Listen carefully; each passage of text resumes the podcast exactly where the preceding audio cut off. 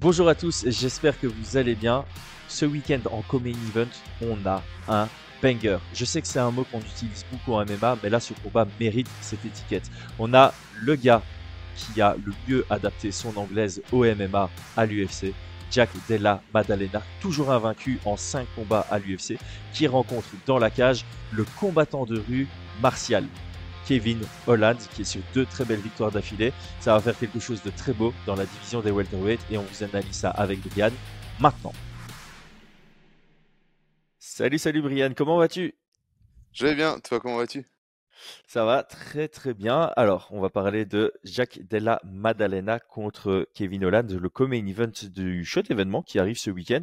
Euh, Qu'est-ce qui t'intéresse le plus dans ce combat? Encore une fois, euh, les inconnus de ce combat et ce qui m'intéresse le plus, c'est de savoir comment va arriver Kevin Holland parce que j'ai beaucoup apprécié sa dernière prestation et, Hmm. euh, et ça m'intéresse. Ça m'intéresse grandement. C'est, enfin voilà, c'est pas rien ce type-là et, et voilà. J'ai envie de, je pense qu'il a encore de l'avenir dans la KT. Ouais, mais justement, c'est un combat très intrigant parce que tu, tu te dis que l'UFC a fait un matchmaking de sorte à bah, mettre plus ou moins un striker contre un striker, on va, on va dire ça Bien comme sûr. ça, même s'il semble avoir un, un- un bon grappling. Et tu te dis que c'est à l'étape d'après que le gagnant va être challengé par un profil peut-être plus lutteur. Et ça va être intéressant de voir qui sort euh, meilleur de, ce, de cette opposition de, de style debout. Et puis il y a vraiment cette intrigue de la gestion de distance, mais on, on en parlera, Ouais, ouais, ouais. Et on en puis, et, parlera juste après. Et puis bien évidemment sur ce combat, euh, Jacques Maddalena, hein, moi j'apprécie beaucoup.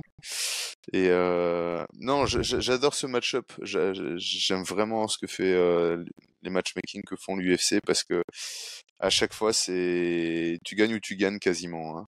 Soit, Ouais, soit il va il va monter, euh, soit Hollande bah boum ça le relance et puis on a encore plein de combats qui vont être sympathiques avec lui.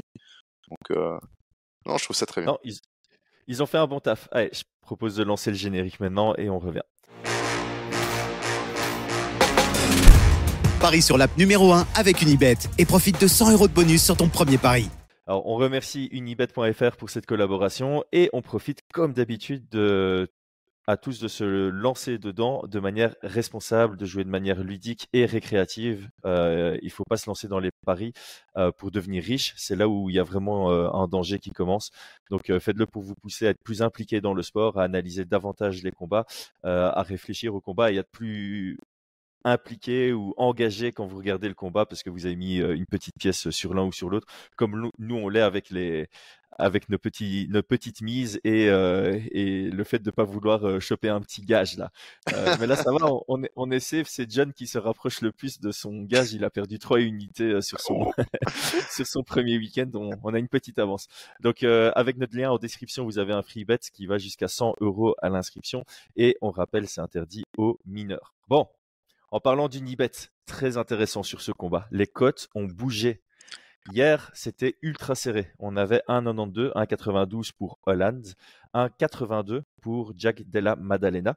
Euh, donc on était vraiment très très proche du 50-50 avec un léger avantage qu'on voyait pour euh, Jack Della Maddalena. Aujourd'hui, du côté de Holland, on est passé de 1,92 à 2,05. Et du côté de JDM, on est passé de 1,82 à 1,70. Donc on est sur un bon 55-45 à l'avantage de Jack Della Maddalena. Qu'est-ce que tu en penses? Euh, ben, j'en pense que j'étais plutôt avec les, premières cotes. Je voyais ce combat ouais, très serré, enfin un 50-50. Et ça m'étonne pas que, que de l'argent soit rentré en, en, fin de course sur, sur Madalena. Je pense que ça va être. euh, c'est un peu le profil que, que le public attend de, de, voir gagner, tu vois. je, je te rejoins. En fait, le, moi, le, le 50-50, c'est plus par une complexité d'arriver à prévoir ou prédire ce qui va se passer entre ces deux mecs-là une fois qu'ils seront enfermés dans la cage ensemble. C'est vraiment, euh, euh, c'est difficile de, oui, c'est juste difficile à, à prédire. J'ai vraiment beaucoup de mal, mais ça va être intéressant d'avoir une discussion avec toi. En plus, je sens que bah, on est plus ou moins aligné sur le fait que le 50-50 fait, euh, fait, fait beaucoup de sens. Euh, je comprends aussi le, le mouvement de la ligne, euh, même si même si, comme on dit, hein, on, est, on est aussi bon que sa dernière performance, et la dernière performance de Jack était un peu décevante, mais elle était décevante plus par son fight IQ dans les phases de grappling. Je ne sais pas si tu es d'accord avec cette phrase. Ouais, ouais, je suis, je suis relativement d'accord. Je pense aussi que ça a été le gros retour juste après ce combat, mais je pense qu'on à Fez, son adversaire, son adversaire était vraiment, j'ai vraiment bien aimé sa prestation. Euh, et puis voilà, hein, on l'a vu encore dernièrement, des mecs qui sont appelés en last minute, qui doivent, euh, c'est un peu le, ils doivent prouver quoi. Ils doivent prouver, c'est ce qu'il a fait. Il a montré qu'il était vraiment solide. Et souvent, ils font une super prestation. C'est vrai que sur le plan Fight IQ, c'était assez étonnant, mais euh, on pourra en reparler. On pourra en reparler. Et, et c'est pour ça que, que je pense rester euh, sur un 50-50. J'aurais peut-être vu un peu plus large euh, s'il n'y avait pas eu ce combat-là, tu vois. Oh, je, pense aussi. Je pense que si le mmh, mmh, combat euh, avait été prévu à la place de JDM contre euh, Sean Brady, hein, c'est parce que Sean Brady, euh, d'ailleurs, on avait enregistré le podcast et le jour même, le combat avait été annulé. J'espère que c'est pas la même chose ici. J'ai vérifié, le combat est encore on au moment où, où on enregistre. Mais, mais je suis assez d'accord avec toi. Je pense que tu es toujours ta vision est toujours altérée par ce qui vient de se produire. Et là, on a un JDM qui a été relativement décevant dans l'ensemble, mais je pense qu'il a vraiment été décevant dans ses choix en grappling. Et debout il a été plutôt performant. Même s'il prend des gros des grosses frappes en contre on va aussi ah en parler. Je pense qu'on va pouvoir mmh, comparer mmh, un peu mmh, ce qui s'est passé entre JDM et Afez et ce qui s'est passé entre BSD et Thiago Moises je pense que ça va être une chouette façon de d'aborder cet angle là par contre on va peut-être faire un, petit rappel. on va suivre notre fil conducteur. D'habitude, on aime bien faire un, un tour d'horizon sur les carrières sportives de part et d'autre de manière très factuelle avant de rentrer dans nos spéculations. Donc, du côté de Jack Della Maddalena, 15 victoires, 2 défaites en professionnel. Sur les 15 victoires, 11 par KO, 2 par soumission, 2 à la décision. Euh, ce sera son sixième combat à l'UFC. Il est invaincu à l'UFC avec 5 victoires. Il est rentré par le Dana White Contender Series où il avait battu Ange Louza qui a fait une belle performance à l'UFC Paris. Mm. Donc depuis qu'il est rentré à l'UFC, c'était 4 euh, finishes au premier round contre Pete Rodriguez euh, debout, contre Emeev avec un coup au foie, contre Danny Roberts debout, un étranglement arrière contre Randy Brown et puis sa décision partagée gagnée contre Afez dont on vient de parler. Du côté de Kevin Holland, 25 victoires, 9 défaites. Carrière très très euh, étendue déjà. Sur les victoires, on en a 13 par KO, 8 par soumission, 4 à la décision. Il a un palmarès de 12 victoires pour 6 défaites à l'UFC. Et euh, on va prendre récemment il gagne par Darshock contre Tim Means. Ensuite, il a ses deux défaites d'affilée, d'abord contre Shimaev avec euh, tous les chamboulements de dernière minute qu'il y avait. Et puis, euh, euh, défaite contre Stephen Thompson avec un, où il arrête le combat entre la quatrième et la cinquième reprise. Et puis là, il est sur deux victoires d'affilée. Il a finalisé dans la troisième reprise Ponzini Bio. Et puis il a de nouveau gagné par Darshock contre Michael Chiesa dans la première reprise. C'était une belle performance, comme tu l'as souligné. Alors, commençons par euh, JDM. La dernière fois, quand on a fait l'analyse contre Sean Brady, tu avais fait une belle éloge de sa boxe. Est-ce que mmh. tu peux nous faire un petit résumé de cet éloge? Un résumé. Donc, euh, JDM, c'est un droitier. Il est capable de, boxer aussi en gaucher. Mais en tout cas, c'est naturellement, je pense que c'est plutôt un droitier. Euh, très à l'aise des deux gardes. Très à l'aise des deux gardes. C'est relativement rare. Une, une garde haute pour, pour du MMA, donc vraiment main collée, main collée au, front et relativement hermétique. Il a des très bons kicks qu'il utilise de manière parcimonieuse entre guillemets. Son anglaise, elle est super belle si vous aimez la, belle boxe anglaise, donc à, base de d'esquive. il va rentrer, il va chercher les, les, frappes au corps, elles sont très puissantes. Il est extrêmement précis. Au-delà de sa puissance, parfois il y a des gars qui sont puissant comme ça et qui mise tout sur la puissance. Lui, en plus de ça, il cherche vraiment la précision et il va chercher non pas à frapper la tête, mais frapper les zones de la tête. Donc euh, menton, euh, comment on appelle ça, oreille et puis le euh, la tempe. au corps, c'est pareil, il va chercher, il va chercher le foie, très très précis. moi, je le définis aussi comme un. Je pense qu'il a un bon jujitsu. Je pense que c'est un, c'est un ce qui explique un petit peu ses tentatives de de, de soumission, euh, de, où on se pose la question sur son, à la volée un peu. Voilà, son fight IQ, c'est quelqu'un, je pense, qui est relativement à l'aise sur son dos. Euh, voilà, moi je le trouve vraiment impressionnant. Il est capable de, de s'adapter aussi au profil. On l'a vu contre, contre des, des, des, des longilignes comme Randy Brown, même si c'est un étranglement, euh, c'est de l'anglaise hein, qui, a, amené à l'étranglement. Il a, il a connecté sur, sur une, en mettant la pression sur, sur un très très bon euh, crochet du bras arrière, si je dis pas de bêtises, en décalage. C'était vraiment très très beau. Il est capable de boxer en arrière, il est capable de boxer sous, euh, en mettant de la pression. Voilà, moi je, moi j'aime beaucoup, j'aime vraiment beaucoup sa manière de combattre. Je pense que je ne suis pas le seul. Euh, tu l'as dit par contre, euh, il peut prendre des coups. Donc euh, il va rentrer et puis il manque un petit peu de responsabilité défensive à la fin de sa combinaison. On l'a vu un contre Afes, donc il va faire sa combinaison rester dans l'axe et, se, prendre, des patates en retour, ce qui, pourrait être questionnant sur notre analyse. Ouais, ouais mais en fait c'est là où j'ai un peu de je, suis un peu mitigé sur euh, cette partie-là, tu vois. Est-ce que c'est réellement problématique ou est-ce que ça fait partie de son jeu? C'est ma question. Alors évidemment, c'est problématique parce que c'est des, des, grosses frappes qu'il a pris, un peu comme Benoît Saint-Denis contre Thiago mmh. Moïse, mais euh, il sait ou en tout cas il est capable de les encaisser. J'imagine qu'il est conscient qu'il a un bon menton. Et tu as mmh. quand même cette impression que, euh, comme les très bons boxeurs, il, il les prend, mais il les voit venir et dernière minute, il accompagne un peu le mouvement, il roule un peu avec les frappes, même s'il les prend mmh. euh, pleine poire. Ça lui permet d'amortir et d'encaisser mieux. Et ça lui permet aussi de rester dans la poche, euh, là où il est excellent. Et euh, mmh. le fait d'être dans la poche et de pouvoir... parce que sur ces séquences contre Afez, par exemple, il va encaisser des frappes, mais sur l'échange dans sa globalité, c'est lui qui l'emporte. Je dirais que c'est lui qui a plus touché ou touché plus fort ou euh, plus fort, mmh. pardon. Euh, donc clairement, ça peut être problématique parce que à tout moment, tu peux une fois rentrer dans la poche et euh, te prendre un contre et, et, te faire éteindre.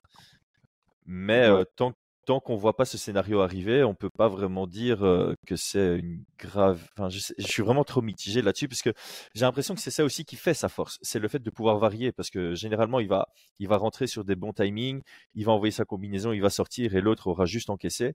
Mais de temps en temps, il a besoin d'être plus longtemps euh, à une courte distance. Ses yeux sont euh, rivés sur son adversaire et sur ce qu'il fait. Et euh, le réel danger, c'est quand tu vois pas une frappe venir quand tu es à l'échange. Et c'est ça où tu vas te faire déconnecter.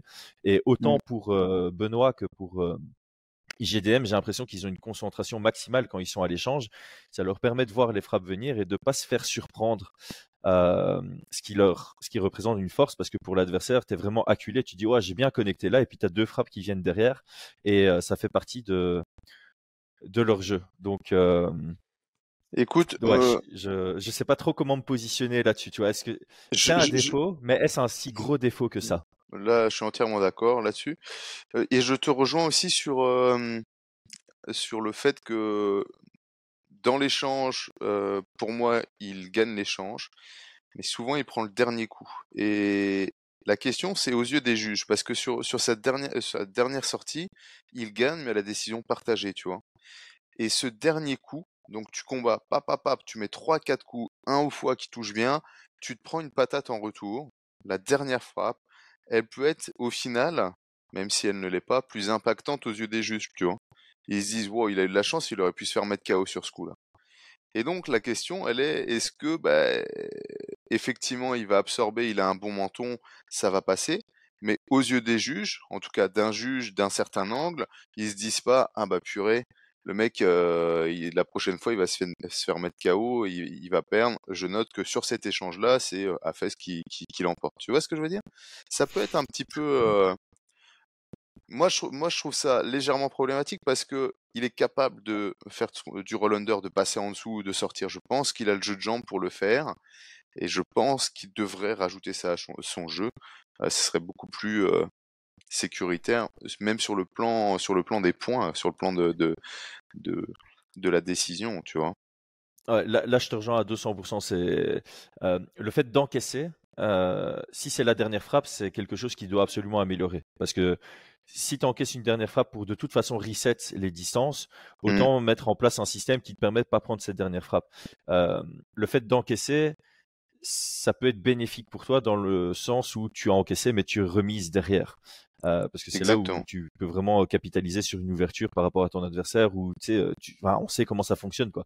Tu es dans un échange, tu te fais toucher trois quatre fois, tu envoies quelque chose, tu touches ton adversaire et toi dans ta tête tu dis oh je l'ai touché et après en fait tu as deux frappes qui reviennent derrière. Mentalement c'est difficile pour l'adversaire. Donc là c'est efficace et utile on va dire de, de rester de rester dans la boîte. Par contre si c'est la dernière frappe il y a quelque chose à, à faire et puis euh, mmh je suis devenu flou, je vais me rapprocher.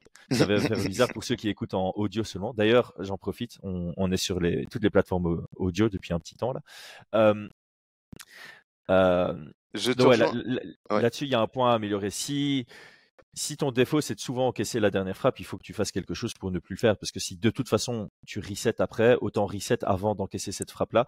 Et pour euh, juste compléter, euh, pour avoir commenté l'UFC Paris où je me positionne un peu comme un juge, tu vois, je suis bord de cage, j'ai pas les ralentis. Alors certes, j'ai euh, j'ai les écrans devant moi, chose que les que les juges n'ont pas, mais quand tu regardes l'action dans la cage, euh, et que tu revois le combat après sur un écran, c'est pas la même chose. Hein. Ah Selon l'angle, c'est vraiment pas la même chose. Et donc, euh, c'est là où on se dit, ah, quand il y a un combat serré, on peut vraiment, vraiment jamais crier au vol parce que mmh un angle de vue, ça change tout. Ça change absolument. Et c'est pour ça que les, les, décisions partagées, on en a déjà parlé, mais il faut pas les voir comme un juge qui a vu le combat gagnant. Il faut voir comme l'ensemble, le, le, calcul global de l'ensemble des, des champs de vision fait que il a gagné. Donc par exemple là sur Madalena, le l'ensemble des points des juges fait qu'il a gagné à la décision et qu'il n'y a pas de discussion réellement possible entre guillemets. Il a deux points de vue qui l'ont vu gagner. Hop, dans la cage. Un point de vue qui pense que l'autre aurait gagné, mais c'est les deux points de vue qui l'emportent. C'est pour ça que souvent, même les décisions partagées, elles sont décevantes, même en tant que combattant, quand tu, tu vois, tu, t'attends unanime, etc. Mais pour moi, elle doit être la décision partagée, elle doit être prise en compte comme unanimement aux yeux de, de, de la majorité, quoi, tout simplement. Ouais, c'est ça. Après, ça, ça, met aussi une alerte, quoi. Ça met aussi une alerte quand tu gagnes pas décision partagée. Tu dois te poser la question de pourquoi. Et si la réponse c'est euh, ben, ma façon de combat fait que de temps en temps sur un angle tu peux me voir perdre parce que tu vois pas tout, etc., mmh. etc. Mmh c'est à toi à changer quelque chose. Et là, JDM euh, sur cette défaite, euh, il doit pas tout remettre sur mince, c'est vrai qu'au niveau du fight IQ, je suis parti trop souvent sur des guillotines, ce qui a permis à mon adversaire de prendre du temps de contrôle au sol. Mmh. Euh, et, la difficulté de scorer le combat, c'était euh, euh, bah, la différence entre moi j'ai dominé debout et lui a dominé au sol. Mais il y avait aussi ces échanges où je pense que comme tu le dis, euh, s'il prenait pas ses dernières frappes, ben, on, mmh. aurait vu un tellement large avantage debout qu'on ne se serait même pas posé la question sur euh, ce qu'il y avait au sol. Je m'excuse, je suis flou et j'arrive pas à revenir en, net, donc on va, continuer comme ça. Ma webcam me fait des, tours. je crois qu'on a fait le tour de, JDM. On va peut-être pas trop s'attarder sur le grappling parce que euh, ici, il pourrait y avoir du grappling. C'est une question qu'on va se poser par, par ah rapport au, game plan. Mais, euh, mais voilà, on, on, suppose que le grappling de JDM est bon. On a eu des, des petits échos euh, de Craig Jones, etc. Comme quoi, voilà, il avait un bon grappling. On n'en a pas encore vu beaucoup. Ce qu'on a vu, c'est que contre quelqu'un de physique comme Hafez, il avait quand même pas mal de mal. Techniquement, tu vois des belles choses, ah oui, mais tu vois que si physiquement il se fait dominer, euh, il y a quand même des, une complexité. C'est toujours ce truc de la finesse technique. C'est très bien, mais quand tu es juste face à un bulldozer, de temps en temps, ça te suffit pas. Euh, et c'est là où on, l'a vu peut-être un peu galérer à, se relever, même s'il y parvient à chaque fois, et c'était relativement beau à voir. Oui, moi c'est vraiment plus son côté jiu qui se retrouve un peu en difficulté face à des euh, lutteurs, tu vois. C'est plutôt ça le, truc. Et, euh, Mais sinon, moi je pense qu'il a un très bon jiu on le voit dans ses formes de corps, on le voit dans ses défenses. Euh, dans ses tentatives de renversement. Il a fait des, des, des, franchement des très belles choses. Euh, mais par contre, effectivement, quand un profil lutteur, c'est un petit peu plus compliqué parce que bah, les lutteurs s'entraînent avec des jujitsuka, ce qui est un peu moins le cas dans le sens inverse, tu vois. Des jujitsuka, s'entraîner avec des lutteurs, c'est beaucoup plus rare. Donc, ouais, euh, c'est ce qu'on ce dit souvent quand tu es un grappleur, tu as tendance à, à trop vite prendre aisance de ton jeu au sol sur ton dos. Et en MMA, par rapport au scoring, c'est pas du tout une bonne idée. Donc, je pense que c'est très important et très intéressant d'avoir un bon jiu-jitsu en MMA. Mais il faut absolument euh, calibrer ça avec une euh, non-volonté de se retrouver sur son dos ou en tout cas que sur des phases où euh, tu peux directement attaquer quelque chose d'intéressant mmh, mmh, mmh, Alors, Kevin Holland, comment, comment le décrire ce, ce garçon, à part le fait qu'il parle en cage et que ça nous fait kiffer? Euh, je dirais qu'il est assez. Alors moi je l'ai, défini comme euh, bon déjà droitier. J'ai oublié de parler de la taille. Il fait un, 1m91, 1m91. Euh, JDM 1m80. Donc on a quand même, on aura une différence d'allonge qui sera et de taille qui sera assez importante. Moi je l'ai défini comme un striker non conventionnel et aussi comme un grappleur. Donc non conventionnel, et voilà, il est. J'aime beaucoup comment il combat. Je pense qu'il est difficile à prédire. On l'a vu sur son dernier combat, donc euh, de la même manière, il peut désengager, boxer en reculant. Dernier combat, il a mis beaucoup de pression. Je le trouve bon dans la gestion de la distance, utiliser les jambes. Je, je le trouve bon aussi euh, au clinch. Donc en in the pocket, il est, il est excellent. Il peut aller chercher des frappes. on, l'a vu, son, son back fist était contre son avant-dernier combat là sur euh, là, au, mmh. au, clinch. Enfin des, voilà quoi. Il, je pense qu'il tape fort. Je pense que c'est un vraiment un, combattant dans le sens, il est, il est là pour combattre. Il est là pour chercher le finish. Il est là pour l'obtenir. Et enfin, sur cette question de fight IQ, on peut se poser la question sur son fight IQ, on peut se poser la question. Il a, il a un style un peu de journeyman comme ça, tu vois. Enfin, il a un style, voilà, il a pris des combats last minute euh, pour l'argent, tu vois. Et donc, tu pourrais te dire bah, qu'il arrive euh, un peu les mains dans les poches, vas-y, euh, payez-moi, je combats, payez-moi, je combats. Mais voilà, je, je veux mettre quand même du crédit sur son nom. Il a beaucoup de victoires contre des gros noms. Et je pense qu'il est quand même, encore une fois, très intelligent dans sa manière d'approcher le combat. Bien qu'il bah, joue un petit peu l'inverse, tu vois.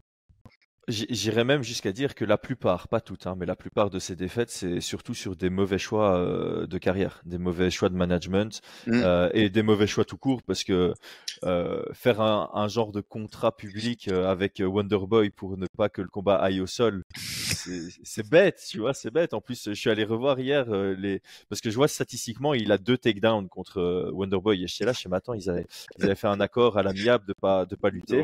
Et en fait, les deux takedowns, c'est vraiment une collision et Wonderboy tombe et puis Kevin Holland qui se relève directement, j'en viens, on continue debout alors qu'il se faisait tabasser. Euh, donc c'est plus sur des mauvais choix où tu te dis, euh, ok, le mec a besoin de faire un peu ce, travail mental de dire, ok, maintenant je veux faire une carrière vers le titre.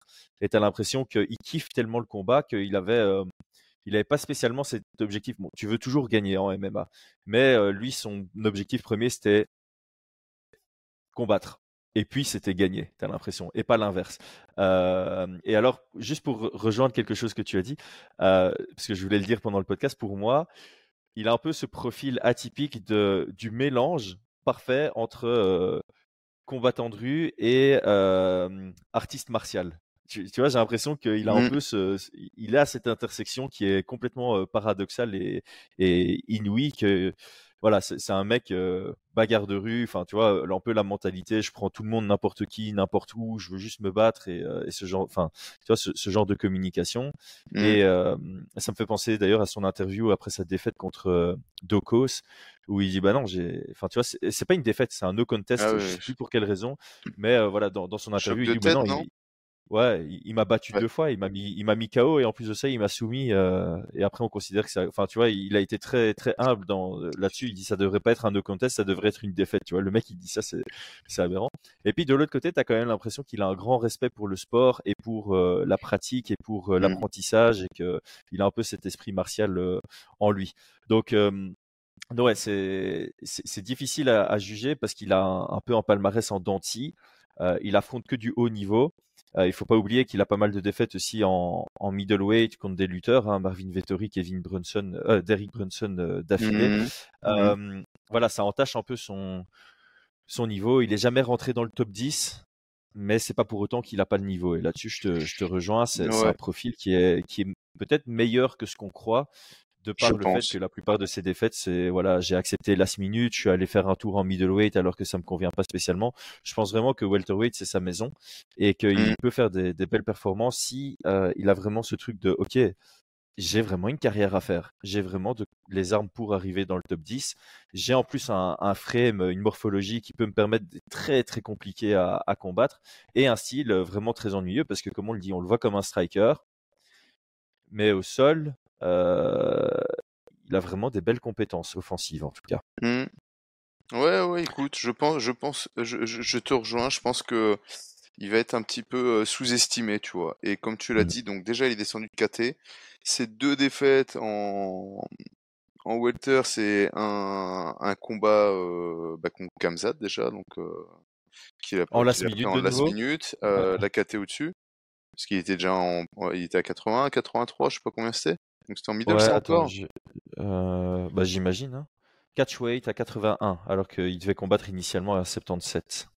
Tu vois, Steven Thompson avec ce contrat, donc qui était vraiment un combat euh, qui devrait être euh, classé dans les, les combats, comment on appelle ça, de, de gala, tu vois. Ouais, exhibition. C'est un peu ça, c'est, voilà, c'est exhibition. Oui, pour moi, c'est, ça devrait, pour moi, faut pas qu'on le compte dans, dans, dans, un combat de MMA, tu vois. C'était un combat d'exhibition. Je pense qu'il aurait pu, euh, il serait allé avec une intention de gagner parce qu'il a une volonté de prendre le titre. Je pense pas qu'il serait allé dans la même direction. Par contre, après, là, on dirait qu'il y a un changement. Pour moi, il arrivait beaucoup mieux préparé sur des profils un peu plus dans, dans, dans, sa ligne de mire, où là, il doit prouver qu'il a sa place dans le top et pas du, money fight, tu vois? Mmh et, et là, je trouve, je trouve bon, quoi. Je trouve bien. Et pour moi, là, cette fois, contre Madalena, on n'est pas sur un money fight, on est sur un combat de, championnat. Enfin, de championnat. C'est ça. Et, j'ai peut-être remonté un point qui est important parce que ah, c'est clair qu'après sa double défaite euh, Brunson-Vettori où bah, le blueprint était écrit pour lui, euh, la défense de lutte dont il a fait preuve contre euh, Chiesa, c'était vraiment, euh, vraiment pas mal. Hein. Il, a, il a donné son énergie. Enfin, parce que tu avais à, la fois l'aspect technique où tu voyais des vraies améliorations et dans l'aspect euh, réfléchi où il se dit Ok, c'est maintenant que j'ai utilisé mon énergie pour pas me faire amener au sol. Je peux pas me dire je conserve mon énergie maintenant pour survivre contre Chiesa au sol. Et après, il va aller soumettre Chiesa avec un, très beau Dars. Franchement, c'était beau. Alors, il l'avait touché, aussi avant. Hein. Il avait bien touché. Chiesa, c'est un excellent grappleur, mais les uppercuts qu'il lui a mis c'était. C'était du solide. Hein. Alors j'ai une stat intéressante euh, par rapport au pied-point, parce que voilà, ça, ça commence debout. On s'attend quand même dans ce combat à ce qu'il y ait une grande phase euh, qui se passe euh, en pied-point, voire même tout le combat. Donc c'est pas les mêmes oppositions. Hein. Clairement, Hollande il a un échantillon pour ses statistiques qui est plus grand. il a affronté des meilleurs adversaires que JDM, mais malgré tout, je trouve que la stat est intéressante. C'est sûr, les frappes envoyées qui ont touché versus les frappes reçu. Donc, du côté de Hollande, on est à 4.11 frappes qui touchent par minute et il se fait toucher 2.96 fois à la minute. En termes de défense et d'attaque, la précision, c'est 52%. C'est stable. Du côté de JDM, il va toucher 7.27 fois ses adversaires par minute. C'est énorme. C'est un gros, gros volume. Mmh, mmh, mmh, et il se fait toucher 3.5 fois à la minute. Donc, tu vois, quand on parlait d'échange et tout, il se fait pas tant touché que ça en, retour. Euh, et alors, en termes de précision offensive, il est à 52%, comme Hollande. Par mmh contre, en termes d'efficacité défensive, il est à 69%. Euh, ça ressemble à du Strickland. Hein. Euh, donc voilà, c'est pas la même opposition, certes, mais je trouvais ça assez intéressant. Mmh, JDM mmh, a, tendance à être dans des combats où il, il, impose un peu plus de volume, un peu plus d'intensité. Holland est sur quelque chose d'un peu plus mesuré, on mmh, mmh, pourrait mmh. dire sur papier, même si voilà, c'est quelqu'un qui accepte l'échange, c'est sûr et certain. Ouais. Alors les statistiques, faut toujours. Euh, J'aime beaucoup les statistiques, mais nuancer. Euh, je, je, vais donner un petit exemple sur Madalena. Vous avez un bon frappeur qui euh, va attendre, attendre, attendre. Il snipe, une frappe, il connecte. Le gars recule, il va envoyer 20 coups pour, finaliser. On sera à 21 frappes. de l'autre côté, on va avoir un boxeur qui va envoyer beaucoup de jabs, il va envoyer 20 frappes pour faire déplacer la garde. Boum, il connecte KO, on est à 21 frappes. Pourtant, c'est deux jeux qui sont complètement différents. un gros volume pour construire son, ouverture et finir avec une frappe. Et de l'autre côté, faible volume, une frappe pour toucher, gros volume pour finir. Donc euh, ça, il faut l'avoir en tête. Je, pense que ça reste important quand même sur le sur, sur la lecture du jeu. euh. Et pour moi, Madalena, on voit quand même pas mal de frappes pour finir. Ouais, totalement. Parce que c'est- là où j'allais euh, arriver. C'est je, je donne ces stats parce qu'elle m'a choqué. Euh, parce que j'ai d'abord regardé les combats respectifs Mhm. et j'étais en train de me dire, bah, en termes d'intensité et de volume qui est envoyé, on est sur euh, Mhm. un pied d'égalité. Et puis quand j'ai vu les stats, je me suis dit, oula, c'est pas du tout la même chose. Mais effectivement, le fait que JDM ce soit des euh, des finishes euh, sur des avalanches de frappes, bah, ça augmente drastiquement Ah son, ouais. son volume. Surtout que euh, bah, il a trois finishes debout dans la première reprise. Donc, tu as, Ouais.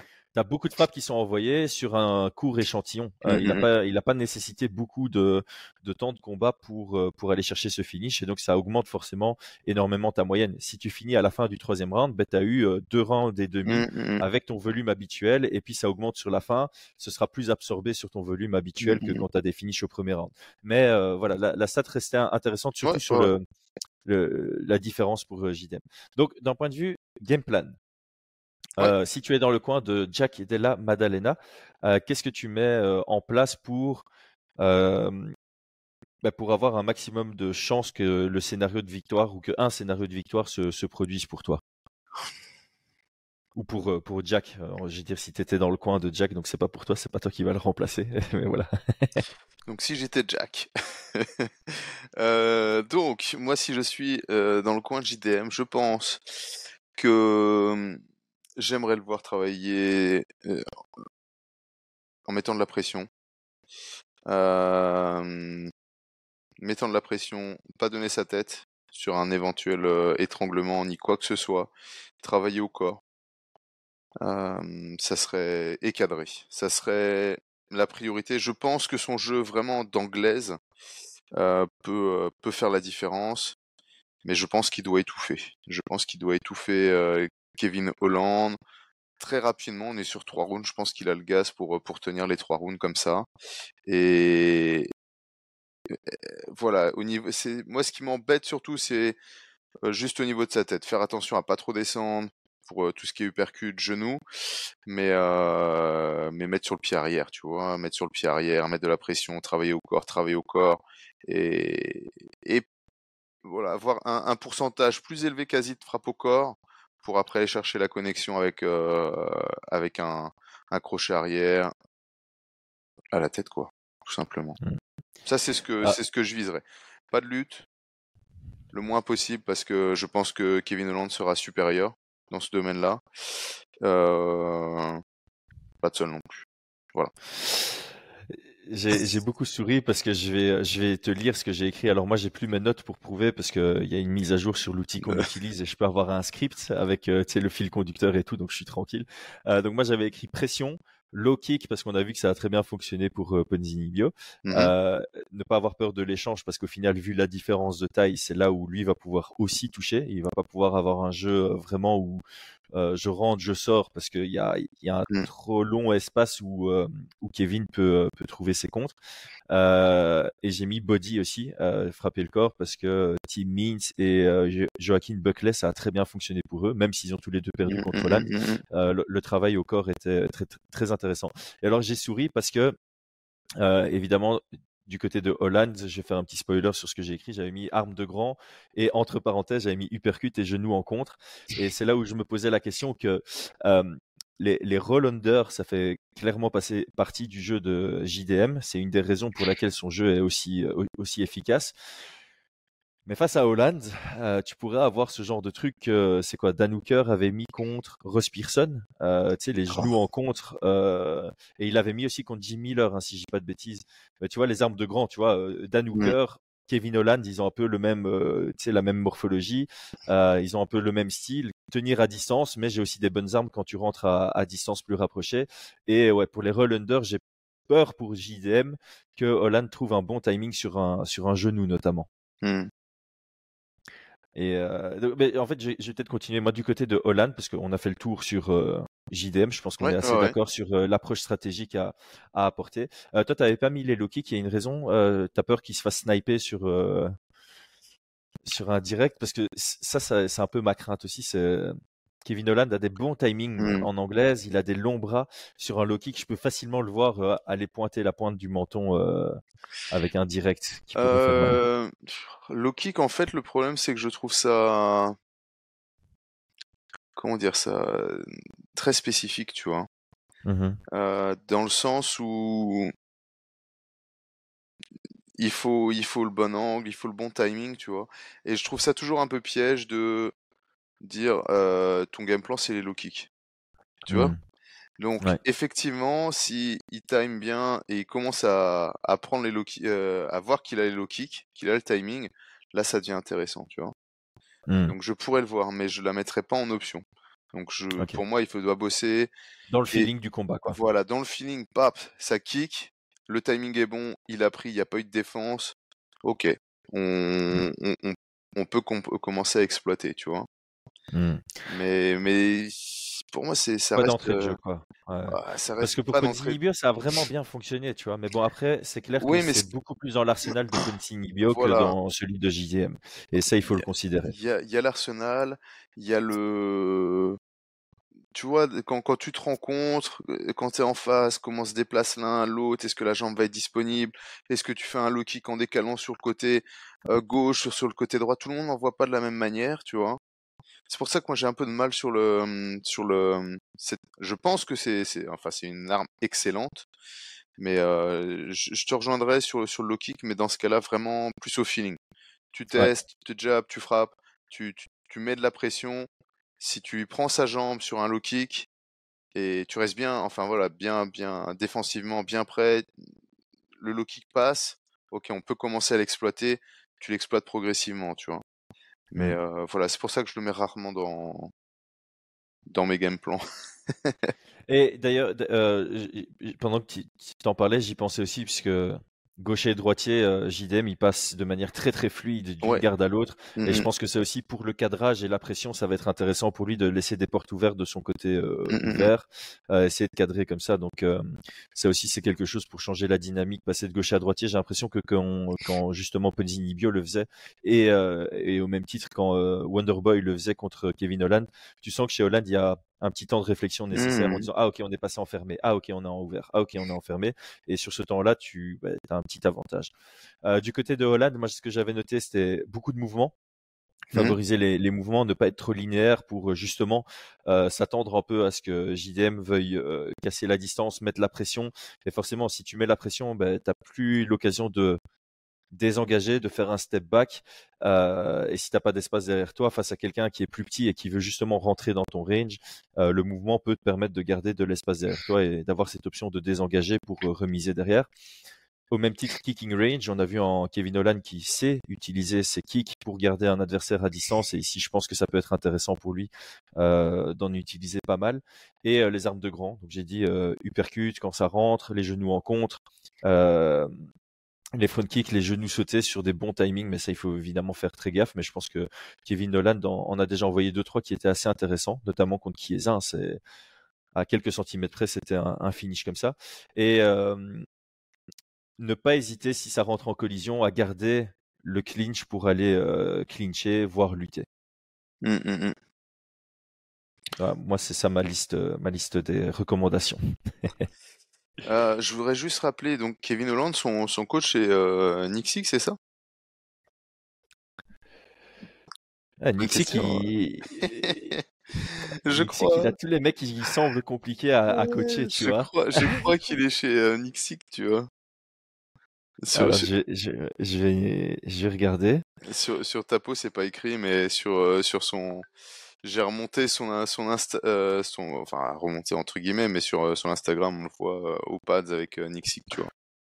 Ouais, Eric, Nixie. Je, je regardé, tu peux continuer à, à parler ce que, enfin, à dire ce que tu allais dire si c'est le cas, et puis je confirmerai, ou bien on dira, bah, c'est pas grave, on a digressé de manière euh, spéculative.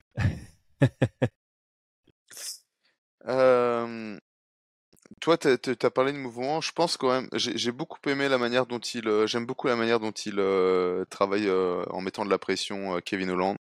Je pense que de la Maddalena pourrait accepter la pression dès le premier round, tu vois. Et, et je pense que Hollande aurait un gros intérêt à mettre de la pression et à de l'intensité très rapidement parce que je pense qu'il doit pas avoir peur d'aller au clinch, comme tu l'as dit. Mmh au clinch, il a des frappes qui sont non conventionnelles.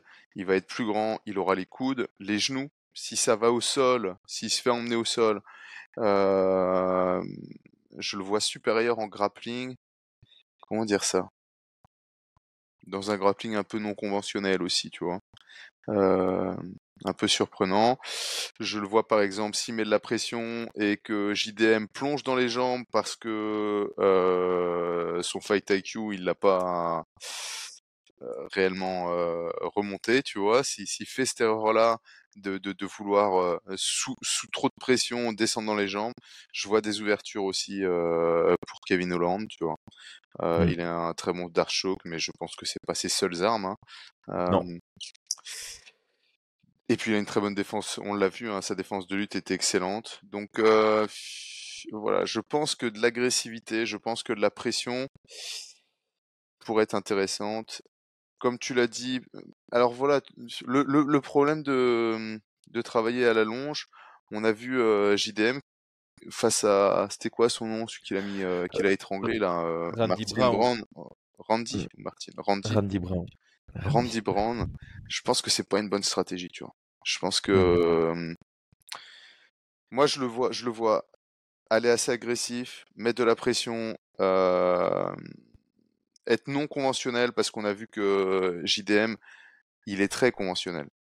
Mmh. Il a une boxe très propre, des, des bons slips sur les côtés, des frappes qui sont voilà très précis. Il a un jiu-jitsu, un que je trouve très propre aussi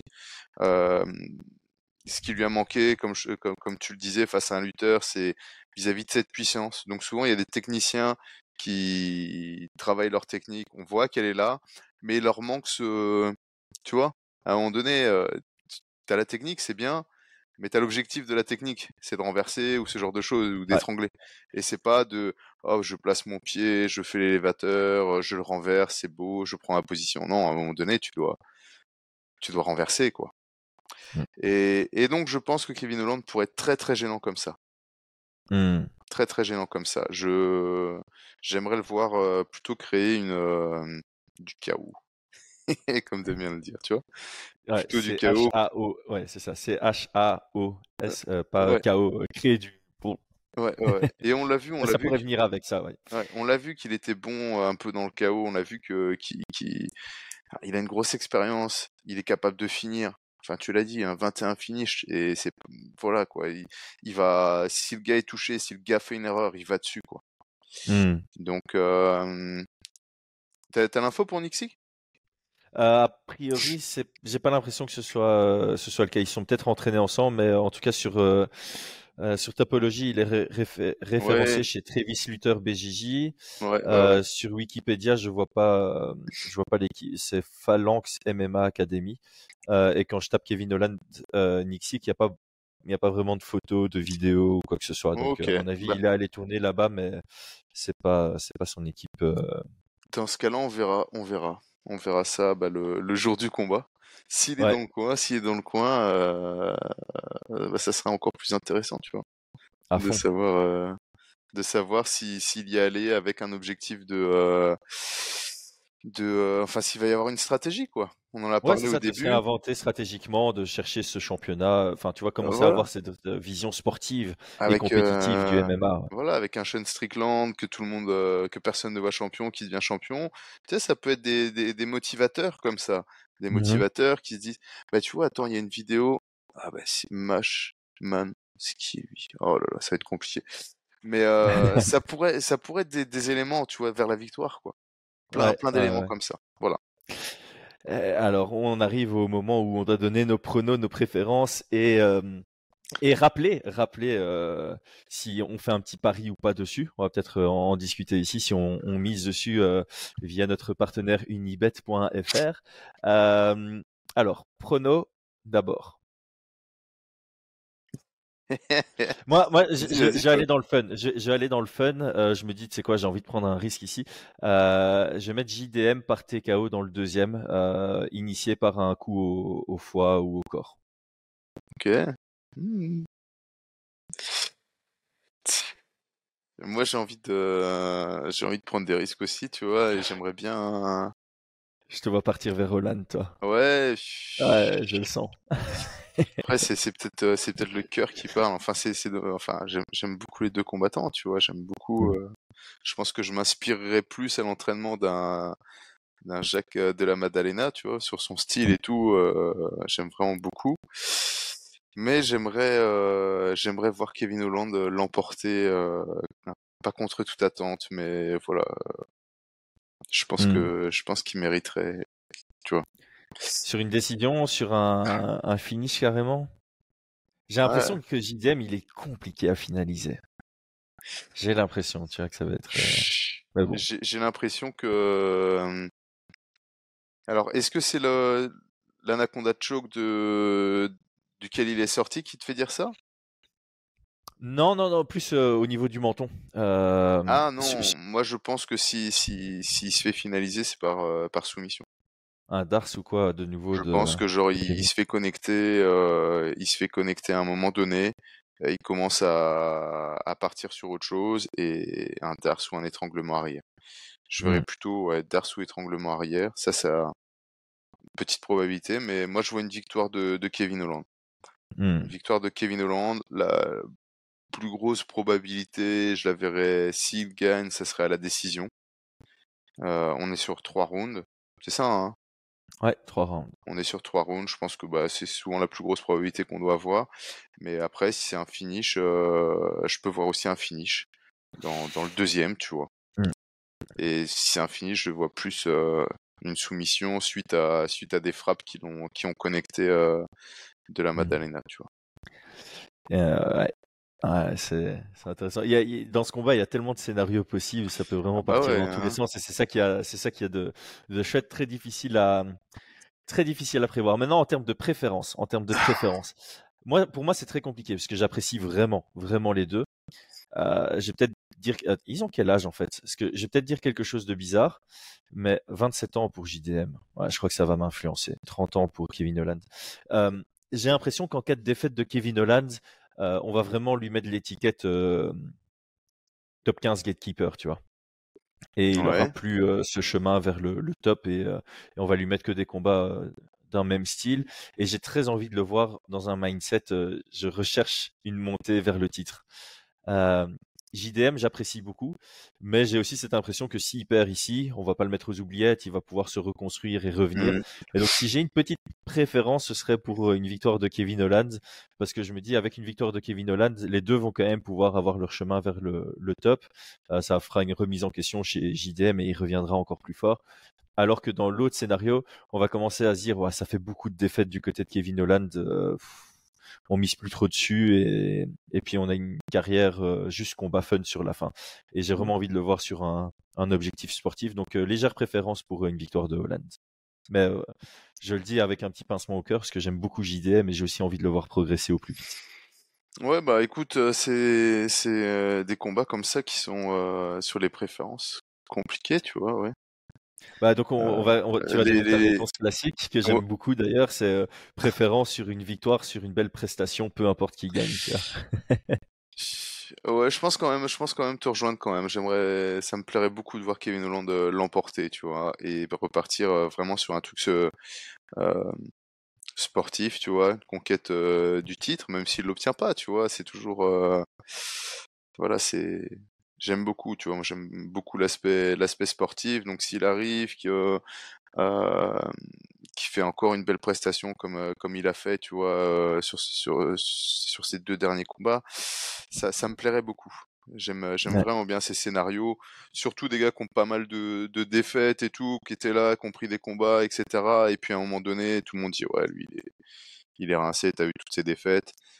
Et, euh, et puis bon, en fait, à un moment, il se dit non, les gars, si je suis sérieux, je suis sérieux, on va voir ce qui se passe, tu vois. Donc ça, ça me Mm. plairait bien comme scénario. Après, ouais, Jacques Della Maddalena, euh, j'ai- j'aime beaucoup. Euh, c'est pareil, ouais, t'as raison. Si s'il arrive qu'il il s'est complètement remis en question de, de son dernier combat et qu'il nous fait un, une masterclass, alors là, bah ouais, forcément, euh, forcément, je serais, je serais super content, tu vois. Clairement. hein. Ah oui, c'est sûr, c'est sûr. S'il l'emporte de manière, euh, en, en, en ayant un peu les mêmes défauts, en ayant pris des coups, en ayant shooté dans les jambes bêtement, et puis il l'emporte, tu vois, au deuxième, euh, par KO au foie, euh, parce que l'autre aussi a un peu fait n'importe quoi, bon bah, ça va pas m'intéresser, tu vois. Ça, ce serait la pire structure de combat, c'est où les deux font n'importe quoi. Là, j'ai vraiment, dans ce combat-là, j'ai vraiment envie de voir des, des, des approches euh, de futurs champions, de futurs contenders. Tu vois, j'ai vraiment Ouais. envie que les deux prennent le combat au sérieux, Ouais. viennent avec une stratégie, une bonne implémentation de la Mm, mm, stratégie, mm, mm, euh, pas trop de prise de risque. Les seules prises de risque doivent être euh, mitigées, calculées, euh, intelligentes et Ouais. avec un vrai objectif derrière. C'est ça que j'ai envie de voir. J'ai pas envie de voir un, un truc avec un peu de, de brouillon. On va aller à la guerre pour aller à la guerre pour les fans. Euh, non, là c'est un combat pour la suite de la carrière, que ce soit pour l'un ou pour l'autre, et c'est ça qu'on a envie de voir dans la cage sur Et ce je, combat. ouais. Et je pense que un finish des deux côtés avec un travail, euh, une, un combat structuré, c'est largement possible. Quoi. Et Bah, ça, ça serait le, regardes, euh, ça serait le ils ont top. très Tu peu vois. de décisions. Hein. Mm. Euh, JDM dans sa carrière, il en a que deux. Ces deux défaites, c'est par finish. Mm. Kevin Holland, euh, bon, il en a neuf, mais sur un plus long échantillon, un plus gros échantillon de combat, il a, bah, sera son 35e combat. Donc, ouais, je pense que, je pense que le finish est, est possible. Et d'ailleurs, c'est peut-être une, on, on va regarder quand les codes de Paris sortent par rapport à ça, mais voir euh, euh, si, on, enfin, si les codes de Paris euh, indiquent qu'on voit un finish ou une décision sur ce combat, parce que moi, je pourrais, je pourrais me laisser tenter euh, par euh, le combat ne va pas à la décision, si la cote est, est intéressante. Et ça m'amène à ma dernière question. Est-ce que c'est le genre de combat sur lequel tu te vois euh, aller mettre une unité, une fraction d'unité ou plusieurs unités J'ai l'impression que non, vu la discussion qu'on a eue, on est beaucoup dans l'interrogation, mais peut-être que tu peux te laisser tenter par quelque chose. Peut-être que, si je le fais, je me laisse un petit peu le temps, si je le fais, je mettrai une unité sur Hollande. Et parce que ouais, peut-être, peut-être. Mais ça serait plus, je le ferais plus par euh, comment on dirait, euh, tu vois, genre euh, gaieté de cœur, quoi. Je sais pas si ça se dit. Mais tu vois, c'est plus Euh, l'affect qui dirait, vas-y, on met une unité et tout. Mais voilà. Ok, bah écoute, moi j'ai déjà mis mon, mon unité sur JDM avant que les, que les cotes ne bougent. J'ai réussi à l'avoir à 1,90. Ah ouais. Donc j'avais déjà mis mon unité sur JDM quand c'était en fait en, en, en pick'em. Donc j'ai été attentif, j'étais sur Unibet et, euh, et là j'ai mis, euh, j'ai mis ma petite uni- unité. Comme je l'ai fait en vrai, je vais aussi le, le faire dans notre, euh, dans notre petit jeu euh, Ok, interne. ça va, ça va, Et ça donc, va. on, on serait pour la toute première fois, depuis qu'on a lancé le jeu, euh, c'est bah, c'est le troisième événement, mais on serait pour la toute première fois potentiellement sur euh, une mise sur le même combat, mais en, en opposition. Et ça, ça peut être, euh, ça peut être fun du coup en interne. parce que- Je, je, vais réfléchir, tu vas pas m'influencer, toi. Non, non, non, non, je cherche pas à t'influencer. je Mais si, si c'est le cas, ce serait, ce serait Ouais, marrant. c'est vrai, c'est vrai, en, en interne. Euh, et j'en profite du coup pour remercier une dernière fois Unibet de sponsoriser la chaîne et cet épisode. Euh, donc pour rappel, si vous vous lancez, lancez-vous de manière ludique. Ayez pas cet objectif de devenir riche grâce à ça, parce que ça c'est le début de la fin. Euh, ayez cet objectif de le faire de manière euh, vraiment récréative, fun, rajouter un peu de discussion marrante avec vos, vos potes et vous pousser à analyser davantage. C'est comme ça qu'on devient aussi plus fan du, du sport. Mm, mm. Euh, le lien est en description pour avoir un free bet jusqu'à 100 euros avec, euh, avec notre lien à l'inscription. On a fait le tour? Ouais. Magnifique. En dessous d'une heure. Ouh. Belle discussion. Merci Brian pour euh, ta préparation, ton temps, comme d'habitude, et ce magnifique échange. On se retrouve jeudi Jeudi. pour pas de spoiler. Il y a un chouette épisode qui sort dans la semaine, les gars. Soyez Ouais. connectés sur Fight Ouais. Minds. Ciao tout le monde.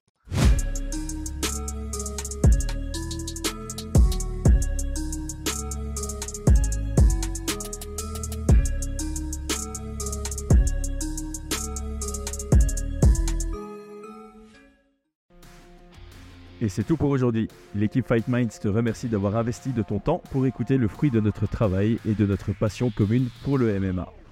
Nous t'invitons à t'abonner à notre podcast et à nous mettre un petit 5 étoiles si notre travail te plaît, ça nous donnera toujours de la force. Et si tu veux donner un petit coup de pouce à notre projet, parle de nous autour de toi, ça contribuera à notre développement. Nous sommes également sur Twitter et YouTube, viens nous y retrouver pour échanger. A très vite pour plus de contenu sur l'art de la bagarre.